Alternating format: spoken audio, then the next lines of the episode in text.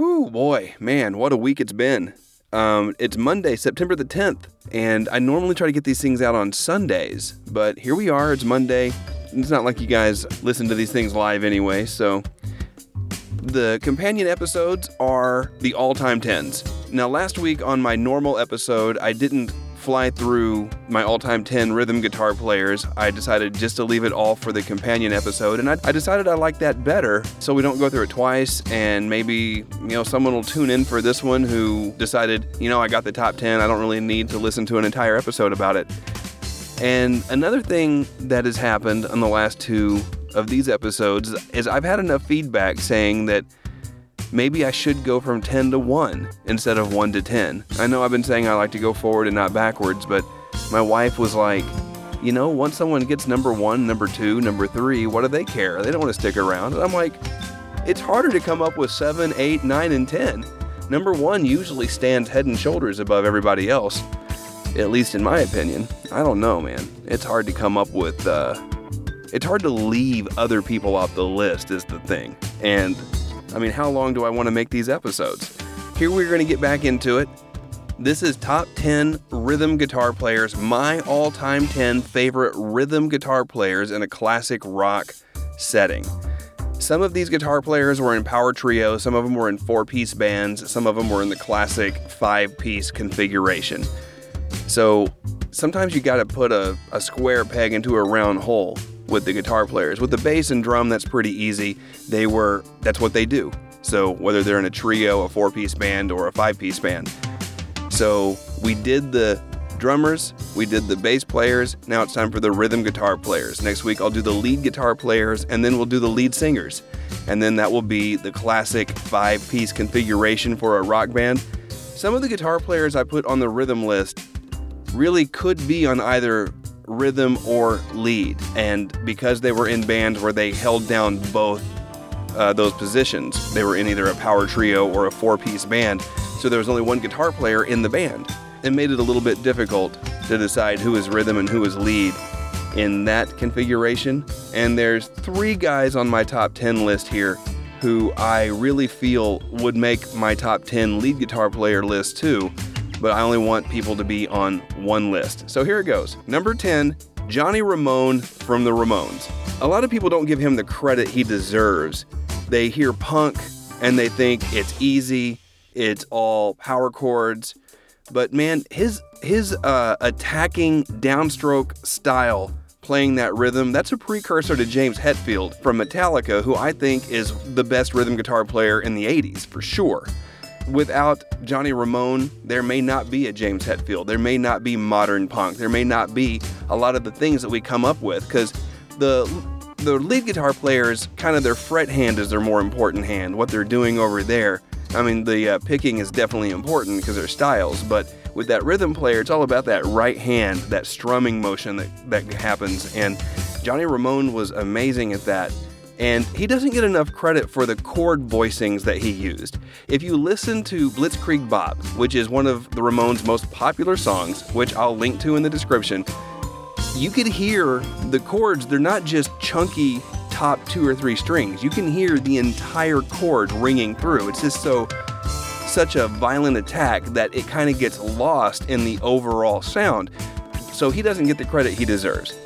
Number nine is Jerry Garcia from the Grateful Dead. Now, growing up, I wasn't really a big Grateful Dead fan. I wasn't a Deadhead. I liked a little bit heavier music, but based based solely on the uh, logos for the Grateful Dead and the name the Grateful Dead, I thought they were a super heavy metal band. And so I was like, oh, Grateful Dead, man, when am I going to listen to the Grateful Dead? When I finally did, I was like, oh, oh, these guys are like really lighthearted um, light musically speaking, anyway. But people people didn't just follow them around all over the country for three decades because they weren't good. These guys were good. It wasn't just the LSD and the mushrooms talking here. The music was amazing, and Jerry Garcia is a very talented guitar player and lyricist, songwriter, composer. You really ought to give him a give him a shot. Their, their most popular songs are Casey Jones and Touch of Grey. Those are the ones you're going to hear on the radio, and I'll link one of those in the description. I don't know which ones, but give them a listen, give them a chance. And you may disagree with uh, my list, and that's okay. It's my list. Number eight, Billy Gibbons from ZZ Top.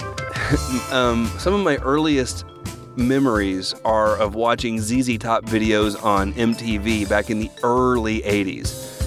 They were one of the first bands to really do full production videos. They were like little mini movies back in the day.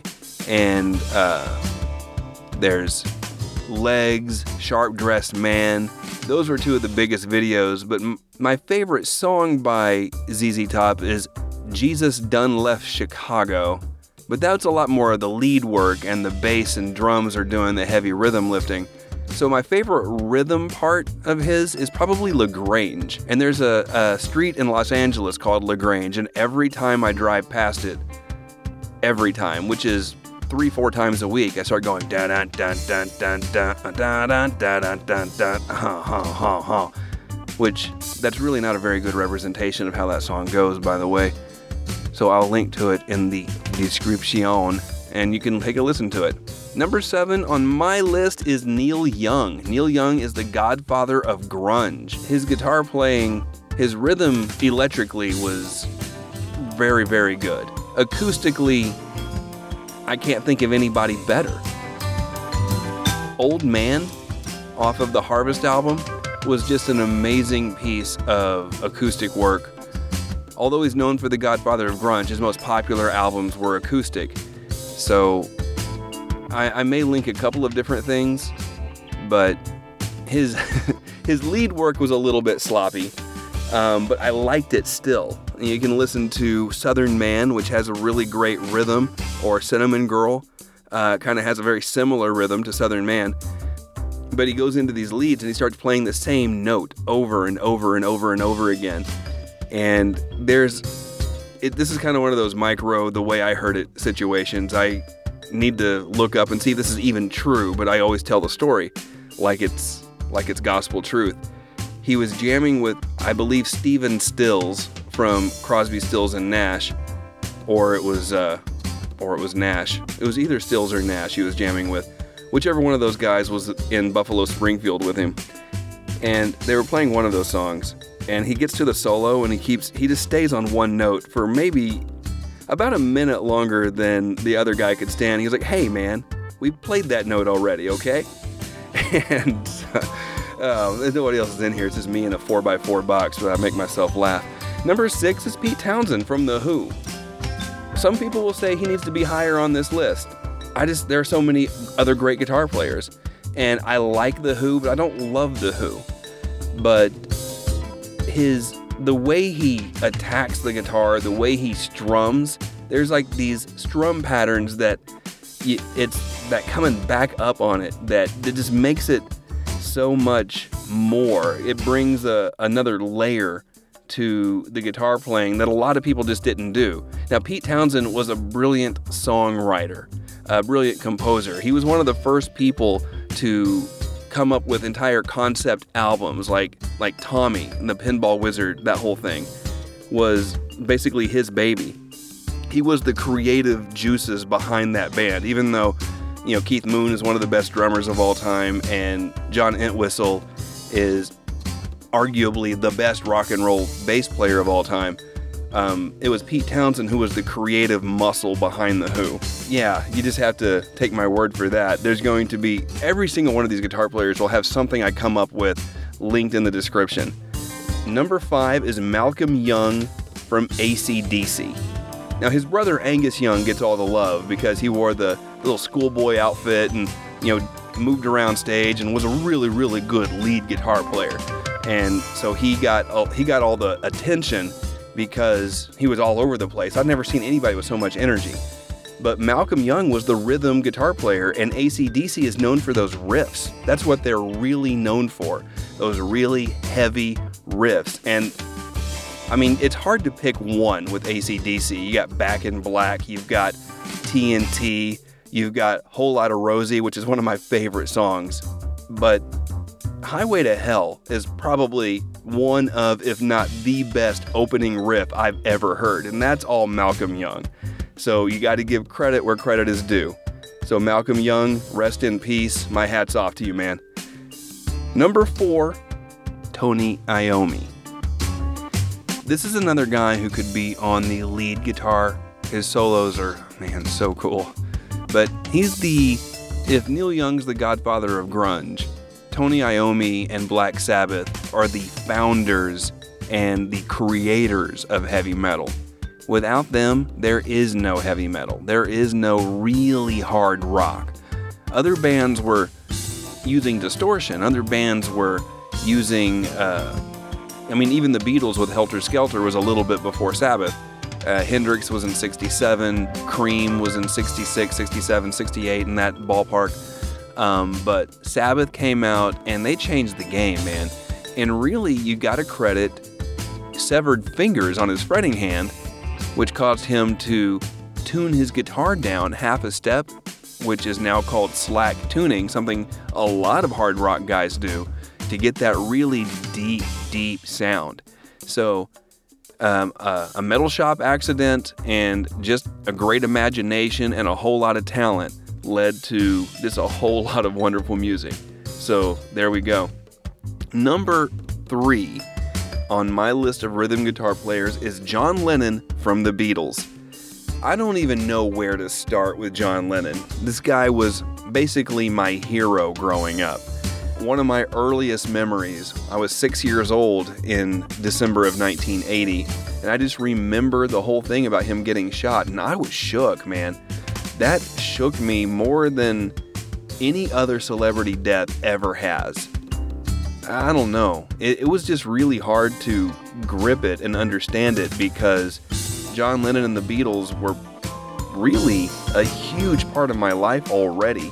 Even though they had broken up four years before I was born, they were just a huge, huge part of my upbringing and how I connected with, you know, kids at school and my, my parents and everybody. And John Lennon was my favorite Beatle as I got older, I got to understand that his brilliance wasn't just in his lyrics. I, I, do believe Paul McCartney was a better musician and a better singer, but John Lennon was, I think, a better songwriter, a better um, lyrics writer. But also, for rhythm guitar, he basically invented a lot of the inverted chord voicings that we use today still. A lot of just this chord over that chord, like piano style chords. He was the first person in pop music to do that. Nobody else did that before him. And the strum patterns were intricate and detailed, but it's the chords that he used that gave birth to a whole bunch of rock and roll and pop music over the next 50 years that you can trace back to John Lennon just needing to come up with something to match what was in his head.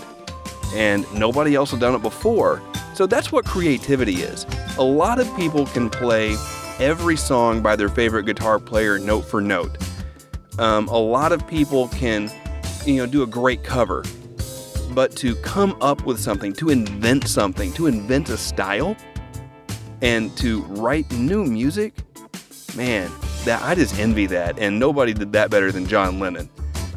Except maybe number two on this list, Jimmy Page from Led Zeppelin. Here's another guy who could be real high up on my list of lead guitar players, but I had to put him on the rhythm guitar player list because the riffs this guy wrote. He wasn't one of those technical virtuoso guitar players, you know, speed guys that came along later his solos were more than serviceable. They were very, very good. Some of the most iconic solos ever, like the one from Stairway to Heaven.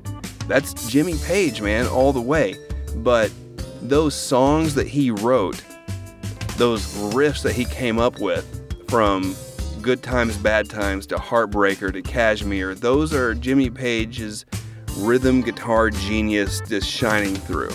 And so that's why he's number two on my list and number one on the list is Keith Richards from the Rolling Stones. Keith.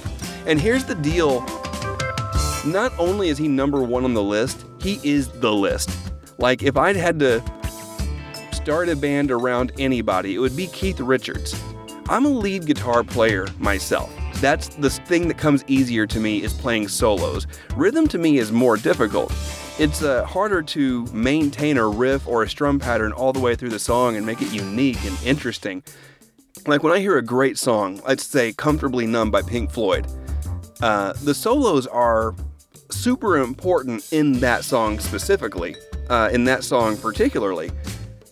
But the song, the building blocks of the, sto- the song still exist without the solos. Comfortably Numb is still comfortably numb, whether you have the guitar solos or not.